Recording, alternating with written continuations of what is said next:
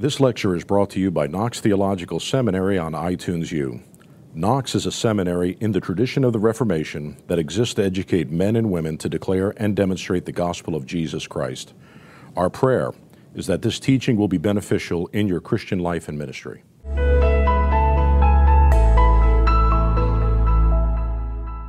Basically, I mean, in many ways, Anselm's theory of atonement has entered the Western theological tradition as more or less correct. You know, I mean, we might express it differently uh, today, but everybody recognizes the greatness of Anselm. You know, that the, uh, he, he, he makes sense, if you like, of the death of Christ, the resurrection, the, and, and, and so on. However, when you come to Martin Luther, Martin Luther moves Anselm on a little bit. He doesn't deny Anselm or go against Anselm particularly, but he deepens and he develops Anselm in a slightly different way. If I can put it very, very simply, Anselm believed that Christ died for sins, for things called sins. And you pay, he paid the price of sin, and when you draw on his grace, on his goodness to overcome certain sins, every sin has its value. You know, there, there's a hierarchy of sins. Some are worse than others, and some need more grace than others. Uh, and of course, then it gets tied into a, a penitential regime. Uh, those sins that require more grace than others require more penance than others. Uh, so you do more penance in order to get more grace, uh, in order to pay the price of, in order, you know, to actually apply it to uh, a more serious sin, and so on. And you get distinctions like you know, mortal sin that will kill you, venial sin, sins that can be forgiven. I mean, this is all sort of, you know, done out. There are even catalogs, lists, um, you know, of sins according to seriousness and, and what is needed for the, you know, how much grace is needed in order to forgive that particular sin and so on. It's quite developed theory uh, in this way. It led, of course, to uh, a kind of mechanical view of penance uh, that you know you you confess and you get your you're told what to do, you do it, and that cancels out one particular sin, that kind of thing. It also led uh, to uh, the whole concept of an indulgence, because indulgences are basically um, it's basically time off in purgatory. You know, the notion that if you um, if you die without having paid the price for every you know for every sin that you committed on earth you can't you're not good enough. You can't go straight to heaven. So you have to go to purgatory instead and work off your remaining debt. You know as we forgive our debts as we uh, uh, uh, uh, forgive us our debts as we forgive our debtors. You know there's this idea of debt well, all right, uh, you know, you, th- this is what you're doing. You're sort of clearing the decks, and when you finally paid your debt, uh, you can go to heaven. But the, the penitential system, and it's very interesting to study this, you see, in the, in the later Middle Ages, because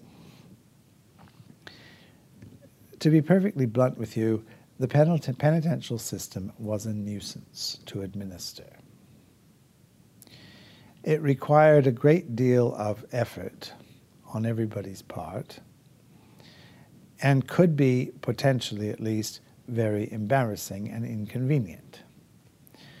Because if you were given some sort of penance, you know, like um, you've got to stand barefoot in the snow for holding a candle for a week, or you know, something like this.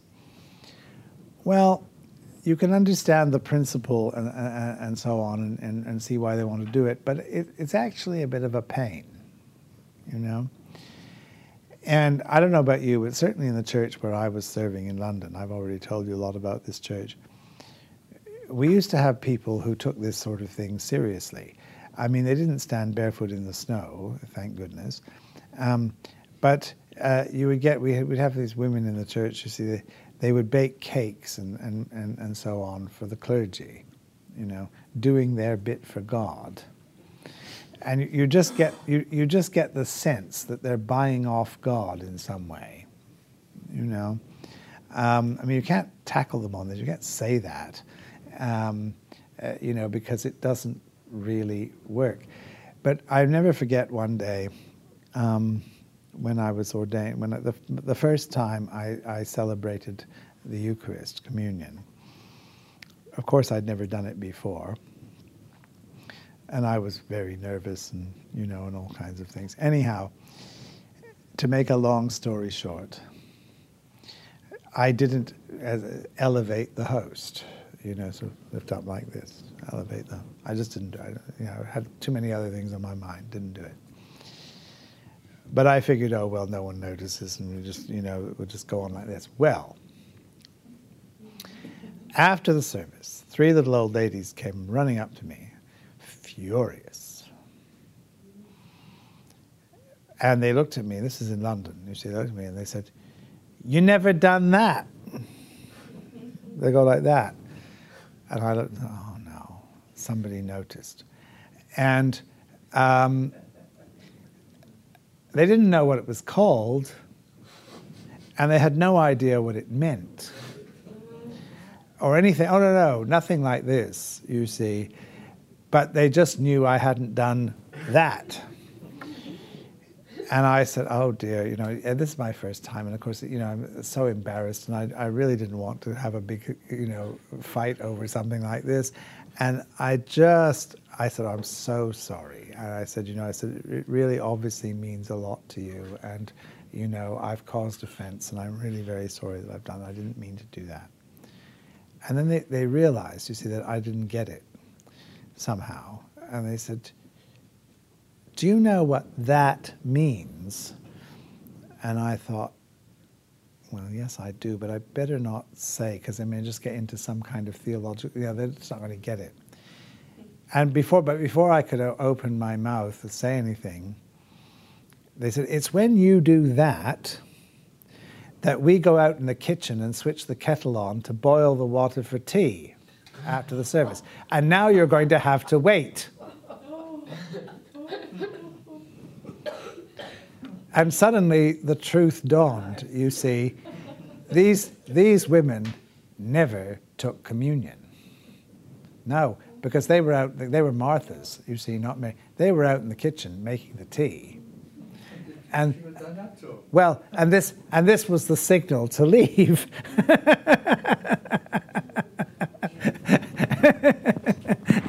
you know, and I was just I was bowled over. I was totally stunned, you see. And I thought, oh, I'm so glad. Uh, there's no anything, not a clue.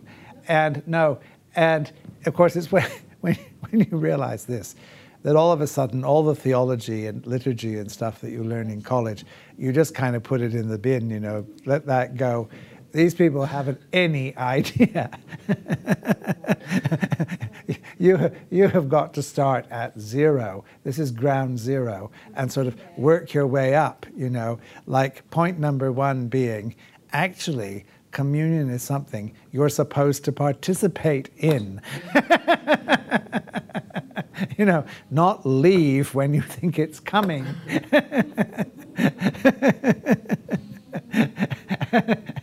and no, I mean that was the way they thought. You know, this. I'm not saying everybody thought that way, of course, but but you know the fact that this could happen in the congregation. I mean, it was just astonishing, um, and that you know they they sort of picked me up on this because I hadn't given them the signal. to do the necessary as they saw it, you see. And oh yeah, and I mean, um, uh, you know, this this kind of thing. I will tell you stories about this, but um, but this particular point uh, that uh, you, you, know the centrality of this. Uh, and and uh, and the death of Christ and so on. What does it mean, and, and and all the rest of it? You see, if you think of Christ dying for sins, then of course every sin is paid for somehow or other. and you have access to it, you see, because the, the, the business of the church is to provide the means, the access that you have, you know, if you come uh, in this way and and receive. And you see, I was supposed to say to these women, um, you are missing out on the grace of God, uh, you know, uh, in, in, in, in getting closer to Him because because instead of of, of you know coming and kneeling and, and, and receiving His grace in your life, you're going out and making the tea. Um, you know that there's nothing wrong with making tea, but you you you kind of got to get your priorities right. Anyway, that's what I should have said. I was too flabbergasted to say anything at this point. I just about fell over half dead. Um, but anyway. Um, you see, you're, you're, you're, you're dealing with this. Luther, though, changes, the, or at least he, he, he pushes it one step further. He goes deeper into it. Because he said, actually, Christ did not die so much for sins as things that you can calculate, measure. He died for sinners, for people. And everything Luther said about being a justified sinner and everything like this really makes sense only when you realize this. You see, Jesus died for me and not just for my sins. Now, this is not contradiction. You know, it's not that he didn't die for my sins. Um, that's also true, but he died primarily for me. He wants me in his church, he wants me in his kingdom. And when he gets me, then he'll deal with my sins. You know, the, the, he'll clean up the sins once he's got me. This is the basic idea. Now, in theological terms, you see, this is called penal substitution, penal substitutionary atonement, as opposed to satisfactory satisfaction. Satisfaction, Jesus pays the price for sin, and then you apply this as required to the sins that you commit. All right. But Jesus dies for me as a person. The important thing is that I must die and be born again, be united to Christ. And then once that happens, once I am united with Christ, then I recognize that He has taken my place on the cross. I am the one who has driven Him to Calvary. You see, I am the one who is guilty for sending Him to the cross. Because if I were not a sinner, if I had not sinned, Jesus would not have died. I mean, it's very personalized in, in, in this way. You see, he died for me, and he was my substitute. He took my place on the cross. And he paid the price that I would otherwise pay. He took my punishment as well. It's penal, it's not just substitutionary, but it's also penal. I deserved to die. This is what, I sh- what should happen to me. But he has paid the price. He has taken this. He has become sin for me. You see, he has died in my place. And so, when I am united with him, you see, united with him in his death and in his resurrection, then of course I'm still going to go on sinning. I mean, there's not, you know, it doesn't exempt me from sin. But I know that He will forgive me for my sins. I still have to confess and recognize what they are, uh, and so on. But my forgiveness is assured because of my union with Christ. I don't have to be afraid of this. And a lot of the things that Luther said, you know, some of the funny things that he said, like when he said to his, his sidekick Melanchthon, you know, told Melanchthon to go and sin boldly. Um, I mean, even today, this comes as a bit of a shock. You know, why did Luther say to Melanchthon, sin boldly? Well, of course, he didn't expect Melanchthon to go out and paint the, paint the town red, you know, by sinning boldly. Um, but he simply said, well, what he meant was, um, if you if you sin as you do, uh, you know, don't panic. I mean, don't fall apart because of this, because you know that your Savior will forgive you. Um, you know, it, of course, it's not a, a, case of running around, you know, committing as many sins as you can in order to get as much forgiveness as you can. I mean, the Apostle Paul kicked that one um, on the head, you know, when he said, Shall we sin that grace may abound? I mean, how absurd.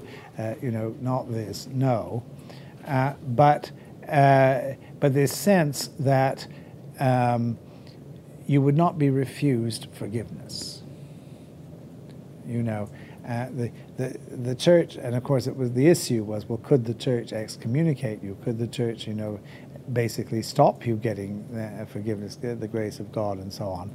And Luther, in effect, uh, says no because uh, because you are united with Christ, um, and the church cannot stand in the way of that.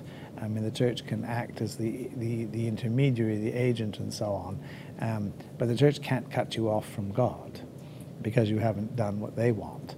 Um, uh, you, you, know, it, it, it, doesn't, it doesn't work like this. And, and this is what brought the Protestant Reformation into being.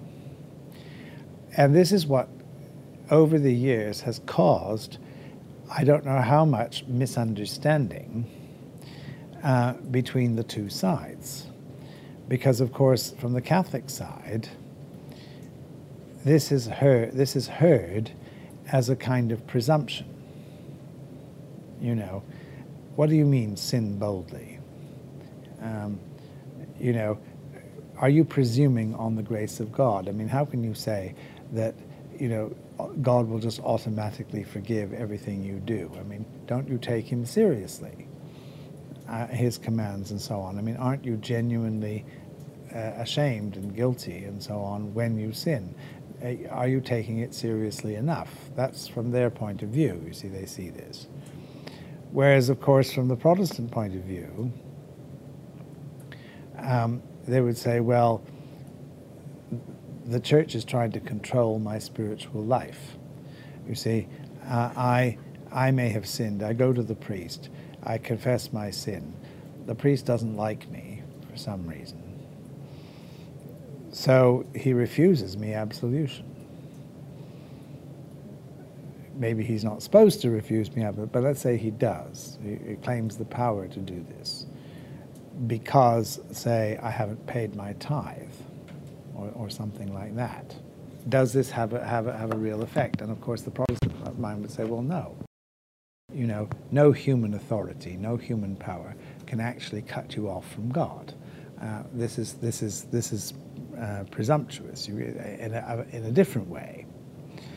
And so the misunderstand. I mean, of course, the Catholic will say, "Well, that's not what it's all about," but but the Protestant will say the same thing. The Protestant will say the Catholics have caricatured the Protestants. The Protestants have caricatured the Catholics. And so the two sides, you know, pass like ships in the night, and neither one really understands the other. Uh, you know, as, as you uh, as you go through, and uh, and this is, this is what we're stuck with. You see, this is the problem that we have um, because I, I, think people haven't really gone into the, the, the origins of this, um, you know, with the, the, the depth and the, the understanding that they could have uh, had. You see, I think if uh, if you put it starkly, like, you know, did Jesus die for sins or did he die for sinners? Discussing that and working through that, it might be possible to come to some kind of agreement. Because it's not really an either or, it's a both and, you know, and it's how you put the two together. But if you don't go to that level and, and start there and work your way through, you don't come to agreement because all you're really doing is, is arguing about things that appear to you to be wrong or inadequate without really, you know, getting, getting underneath. Now, in recent years, of course, there have been dialogues and theological discussions back and forth which have purported to come to agreement, you know, agreement on things like justification by faith and so on. Um, which, well, I mean, you know, that's, that's a step in the right direction, shall we say. Whether it's really overcome the gaps and, and filled in the blanks and so this remains to be seen. Uh, you know, I don't know that we've quite reached that stage yet. Um, but I think we can thank God that at least after 400 years or 500 years, there's dialogue. You know, people are actually talking about these things and sort of realizing that we have to get beyond the kind of arguments of the past. That this is not um, not good enough. You know, you have to uh, go more deeply into it. And I hope and pray that in the next hundred years or so, because it'll probably take that long. Um, you know that, that some reconciliation, some un- mutual understanding will occur. I mean, that would be great if it does. Um, but of course, the price that will only happen if both sides are prepared to change. Uh, you know that, that you can't sort of hide behind entrenched positions because if you do, you'll that's where you'll stay. Uh, you know, you, there, there, won't be any movement um, um, because there can't be. You're busily defending rather than exploring. Uh, you know, where we, how we can how we can bridge this. Um, you're just defending your own inherited traditions, which may not be bad or wrong. I mean, I'm not saying that, um, but you need to kind of think it through, you see, and and and, and see whether we can't uh, come to some new and and perhaps deeper understanding. That's really where we are in the church right now. But I want you to understand this. You see, to understand what the nature of the differences are uh, is, rather, what the nature is, of differences is, and appreciate that this, that at the root of it is a question of sin versus sinner. You know? Um, and it affects, of course, the whole way we think about things like holiness, uh, sanctification, justification, and so on. Um, I mean, and I will conclude on this. This is just going to be my concluding remark. What does it mean to be holy? What does it mean to be a saint? If you look at the New Testament, the word saint applies to any Christian. When the Apostle Paul wrote to Ephesus, the church at Ephesus, he wrote to the saints who are in Ephesus. And he didn't mean just the one or two people who led out outstandingly good lives, he meant the entire congregation. And we know what he thought about their holiness from the rest of what he says in the letter, because it's basically like, you know, you animals, get your act together. Uh, you know, uh, if you were really what you claim to be, you wouldn't be living like this. But you are, in fact, the scandal was that they were saints, but not living like it. That was the problem. All right. Today, however, I mean, let's just try a little experiment. I mean, if I walked in here and, and you know, introduced myself at the beginning of the class and said, hello, uh, you know, I've just, you know, come to teach you this week and I, am I'm Gerald and nice to meet you and so on. I just want you to know I'm a saint. Well, I couldn't say that, could I? Um, because you're, even if it's true in New Testament terms, that's not what you would hear. What you would hear if I said that, I might as well turn to you and say, I'm perfect. You know, because that's what the word saint tends to mean if it's used like that. You know, I have achieved a higher level of moral and spiritual uh, uh, life than you have, or than most people have. I might include you if I'm being generous, but you know, on the whole, um, uh, this is the notion that, that comes across. Now, you can argue as much as you like that that's false, that it's a misunderstanding, that it shouldn't, you know, uh, uh, be the way people think, blah, blah, blah. I don't care how much you argue about this, this is the way people actually think. This is the impression you really convey. Whether you mean to or not, whether it's right or not, this is, not, this is, this is not the issue. Uh, the, the fact is, that's what is heard, you see, when you talk like this. And this is the problem that we face. Because holiness is a concept that is almost as impossible to use today as sin is. And for the same reason, because if you don't understand sin, you won't understand holiness either. You know? I mean, very few people would go around calling themselves holy. But if you did,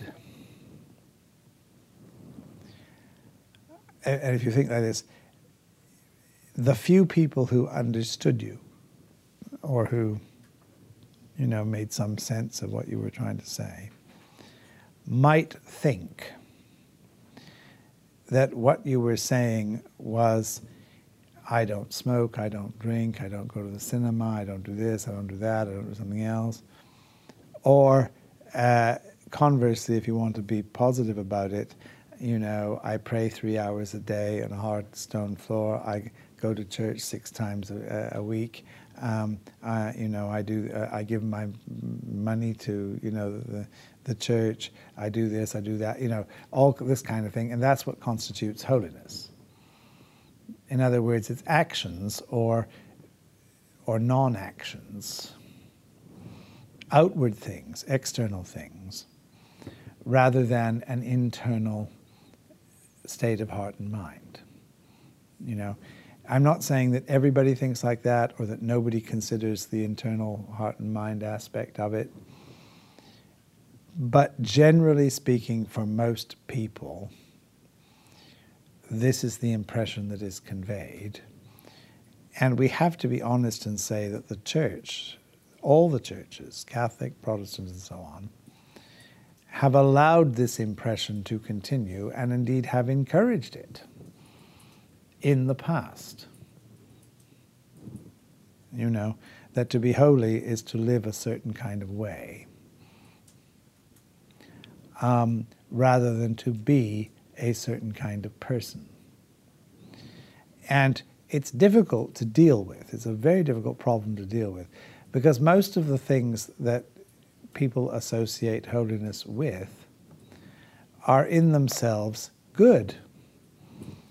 You know, I mean, it's good not to smoke, not to drink, not to play cards, not to. I mean, it's good to go to church all the time. Do I mean, there's nothing wrong with any of this. But it's just, is that enough? Is that what it's really all about? Is that the key? You see, and because we've, we've settled for a superficial understanding too often, we have actually discredited the whole idea. You know, uh, with the result that um, that as a as a church in general, we're now confused because a lot of people realize that you know whether you eat fish on Friday or not is hardly here or there as far as God is concerned. So they don't worry about this kind of thing, but they don't put anything in its place. You know, they've reject they've rejected the inadequacy of the old without pursuing the truth. They've just they've just moved on to something else and given up thinking about the subject altogether. And, and that's a real problem that we face. Because if the church is full of people who don't want to admit they're sinful, it's even fuller of people who don't want to be bothered pursuing holiness. I'm not talking about the theologically educated people. I'm talking about the average person who hears these words, you see. And the reason I'm saying this is because the risk is that you end up you can end up talking about this kind of thing without realizing that you're not communicating. Most people, if they've ever heard of the word or or given it any thought, probably don't don't think that. They think they think more in terms of Pharisaical legalism, either for good or for bad. And this is a real problem that we have to get over, you know, without, as I say, falling into these traps. You see, I mean, um, uh, you see, I know people, um, and, and this is a real problem um, in certain circles. I know people who were brought up to believe, uh, you know, that, that alcohol was of the devil and you mustn't touch it. So now, of course, they drink like fish. You see, because they, they, they, are getting away from this. I mean, I, you know, I, I've had students like this. And I mean, I personally have nothing against drinking as such, I mean, alcohol as such. I don't think it's bad or good or, or anything, really. But I don't get involved in this kind of thing. And if I think that somebody's, you know, doing this for this reason, I'll stay far away from it because it's not right. You know, uh, I mean, to be to be deliberately anti, you know, to, to sort of overthrow the, the, the, the false doctrine of the past, but to go to the other extreme in a way, you know, to just show off that we're free to do this kind of thing because it's not what holiness is really all about. To me, is just as bad, if not worse, than the other the other side because the at least the the, the Pharisaical thing, you know, you were doing the right thing if for the wrong reason. Now people do the wrong thing for the wrong reason, and that's got to be worse. These courses provide a glimpse into our academic programs. Knox students can take one week or semester length courses in person at our South Florida campus or choose to complete a degree entirely online. By bringing together academic excellence, a vibrant community of learning, and flexible scheduling, Knox offers today's students timeless truth through modern convenience. For more information about earning credit toward a master's degree, please visit our website at knoxseminary.edu.